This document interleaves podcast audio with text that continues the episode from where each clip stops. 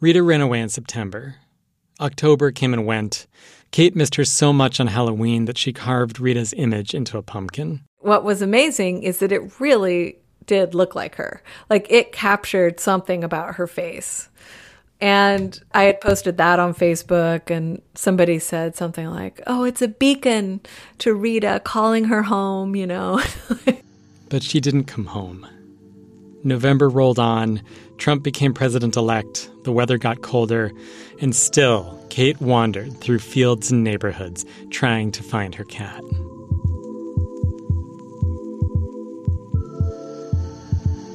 All that wandering gave her time to think. She thought about cats and survival, about presidential politics, and about race and privilege. And the ability to kind of roam around in people's spaces, pers- you know, private spaces, and not be a threat. That was something that I feel like I thought about a lot when I was out there walking around by myself.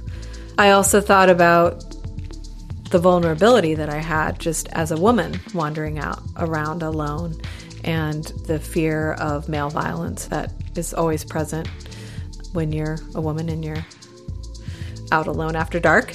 But that wasn't as strong for me.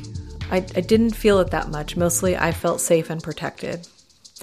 And so that was a real revel. Uh, it was kind of a physical revelation. It was something that I al- always that I already knew on an intellectual level, but like being out there doing this thing that I really felt like I needed to do, and that if I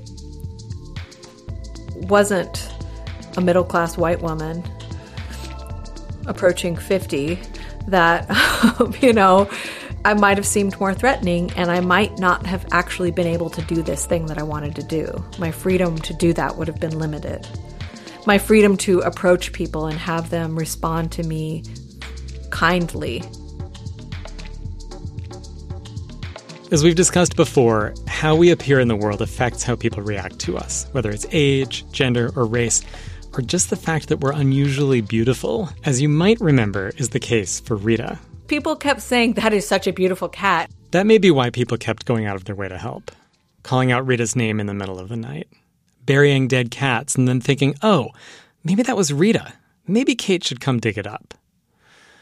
There were a lot of good intentions out there, but you know what they say about good intentions. The road to hell is paved with missing cats. The only good thing about going down that road is that the destination would have been warmer than winter in Bloomington. And if you're wondering what my point is, it's that at this point in the story, it's December. And if Rita's survived this long, it's going to be harder in the next few months. Kayte needs to find her soon. When you've been searching for a cat for months, and you get a call from a man with a horse who says he's seen your cat in his barn, and that barn is not too far from the last place you saw your cat. I could picture her traveling that distance. And you're standing in line at the bank with your husband and son when you get that call. You leave that line. You get in your car, and you drive over to see the man with the horse.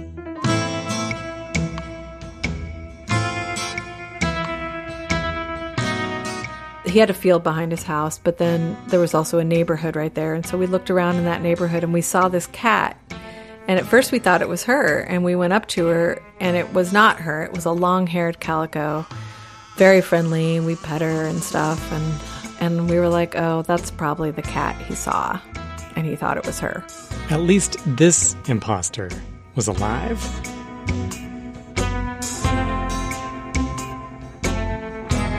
They told the man they'd seen her in the neighborhood, and it wasn't Rita. And he said, I don't think that's the cat I saw.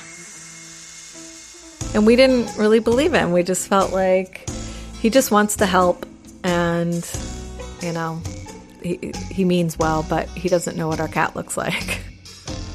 Doesn't know how beautiful she is, is what Kayte means. So they go home. A couple weeks go by. Another call comes in. I saw your cat. I know what she looks like. It was your cat. She has been eating crumbs off of my deck. Like cracker crumbs or something, which I thought was a little unlikely. Because you'd only leave cracker crumbs all over your deck if you were trying to attract wild parrots. And, you know, there's only one parrot in Bloomington, and it goes around by bike, so it's probably not coming to your deck. But Kayte realized that if there was a cat eating those crumbs, it was probably a desperate, hungry cat, because who else would eat crackers off a stranger's deck? seemed like it might be Rita. So Kayte and Carl went out. Turns out it was right near the barn where the man with the horse had seen the cat he thought was Rita, which made them think that they should look in the horse barn again. So they talked to the horseman, and he said yes, he'd seen her since Kayte's last visit. Next time I see her, he told them, I'm going to try to trap her. He's convinced it's her. Kayte and Carl say, okay, sure, go for it. Thank you.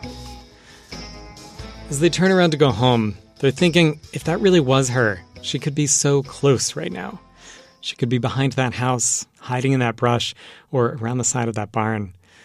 She's on their minds, so they decide to stop in the old neighborhood again, Peppergrass, where the real live Rita escaped from Kayte's arms. Occasionally they'd stop over there, put out food, walk around, call her name. And it was getting cold, like it was December, and it was late December. And Carl, I will just never forget this. Like, he put out some food and said, Here you go, Rita. And there was a little crack in his voice, like he was about to cry. And I just realized, like, he was just as sad as I was about this. He was just as torn up over it. He missed her. He maybe didn't cry about it and talk about it all the time like I did, but he was he was feeling it. Even the people we spend more time with than anyone else, sometimes we don't know what's going through their heads. Kayte went to bed that night with new insight into her husband, but still no Rita. It was almost winter, and the world looked grim. A man who'd lied and cheated and assaulted his way to fame was about to become the US president. The UK had narrowly voted to harden its borders with Brexit. Alton Sterling and Philando Castile's deaths at the hands of police were still echoing alongside a homophobic terrorist attack at the Pulse nightclub in Orlando. In South Dakota, police were using armored personnel carriers, batons, and tasers to push members of the Standing Rock Sioux and other tribes off the land they were trying to protect from the Dakota Access Pipeline. And Rita was still unaccounted for. Probably alive somewhere nearby, but they couldn't be sure. The next day, Kayte had a meeting to get to. She knew the people she was meeting with. It was about a project for her son's school, and they knew about the search for Rita, as did everyone Kayte knew, and because of Facebook, hundreds of people she didn't know. She was on her way to the meeting, and she got a voicemail. It was the man with the horse barn, and it seemed like really good news. Such good news, we decided to go digging in the archives for this message, and I am happy to say the archives came through. We got your cat in a in a cage, and we got the picture, and wife and I both think that's your cat wild as can be in this cage. So give us a ring and, and tell us when you can come. I'll keep it in the cage till you hear something. He'll keep the cat in the cage till he hears something. Whatever cat it was, it wasn't going anywhere. But still, it felt urgent. Kayte told the people at the meeting. They were excited, told her she had to go. She texted Carl. He picked her up and they drove to their son's school. If it really was Rita, Cosmo needed to be a part of this, just like he needed to be there when they dug up the dead cat. You never know when it'll be the one you're looking for. As they drove down there, Kayte and Carl made it clear to Cosmo that this, too, might be another false lead. It might not be Rita, they warned him. It wasn't just Cosmo they were preparing for disappointment.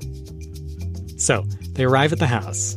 They head up to the porch, each asking themselves if it's their cat in the cage up there, each wondering if it's Rita or another imposter. There have been so many. They see the cat.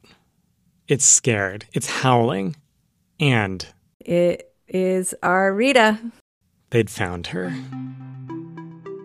She was thin and dirty, but alive.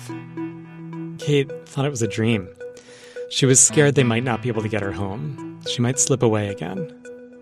One thing was clear We were not going to get her out of the trap until we got her home. So, the man said they could take the trap with them. So they put her in the car. got home, brought her inside, brought her in, brought the trap into our bedroom, shut both doors to the bedroom, and then let her out of the trap. I think the first thing she did was run and hide under our bed. But then we like put some food out and we talked to her and eventually she came out and she drank water and ate food and uh, it didn't she didn't she wasn't skittish for very long like she seemed to recognize that this was home and that we were the people she knew and she started purring and she relaxed and and she was okay When you haven't seen someone for a long time and you get back together, it can be a little nerve wracking. Will it feel as easy as it did before? Often it does. It didn't take long after Rita got home for her to start doing her signature move again. She just kind of lays down on her back and then really stretches out, and then, like, her feet are going one way and her upper paws are going the other way, and she's like in this spinal twist. And it's, it's such a perfect, like, yoga posture. And every time I see her do it, I'm like, oh, she's so smart. I should be doing that, you know? Kayte thinks Rita probably didn't do a whole lot of spinal twists in the three months and a week that she was on her own. When you're in a survival state, whether you're a person or you're an animal, you can't, uh, you know, and domesticated animals have this kind of leisure and ability to like relax and like lay down and expose their tummies and do spinal twists and, you know, like really chill out. And I, I always felt like when she was out there in the wild, she would never have that ability to do that because she was in danger or she felt like she was in danger. And so she would she would never be able to lay down and do a spinal twist, for instance. and I think that's also the case for grooming. I think that you can only groom when you're safe enough to groom when you're a cat. Like you have to have a level of protection before you can really like focus on grooming your whole body for however long that takes, you know? and so that's why she was dirty when she came back to us because she's a very clean cat. Like both of our cats are always just immaculate. And so sometimes when Carl is like, nowadays when Carl's like scratching her chin, he'll say, "Remember when your chin was dirty? Remember when you had a dirty chin?"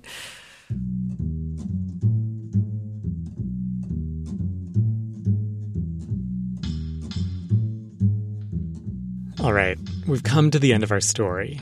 And if there's one thing I want you to remember, it's that Rita only made it home because of all the people keeping their eyes open for her, even though they didn't need to. I think there's something in that about the harsh realities of the world we live in.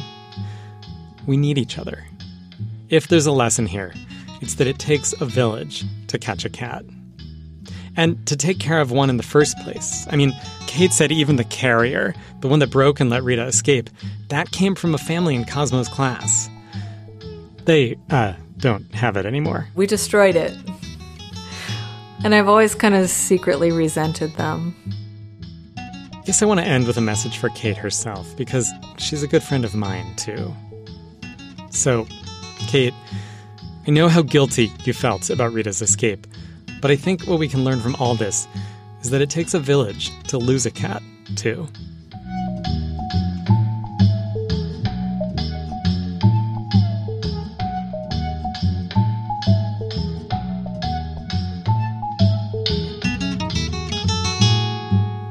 That's it for our story.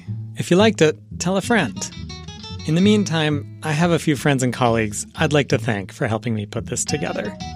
Most of the music in The Third Time Rita Left was composed and recorded by Ramon Monrascender. Other music came from Backward Collective and Universal Production Music. Editing help came from Molly Weiler, Ross Gay, Essence London, and Kayte Young herself. This has been a production of Inner States from WFIU in Bloomington, Indiana. And thank you for listening.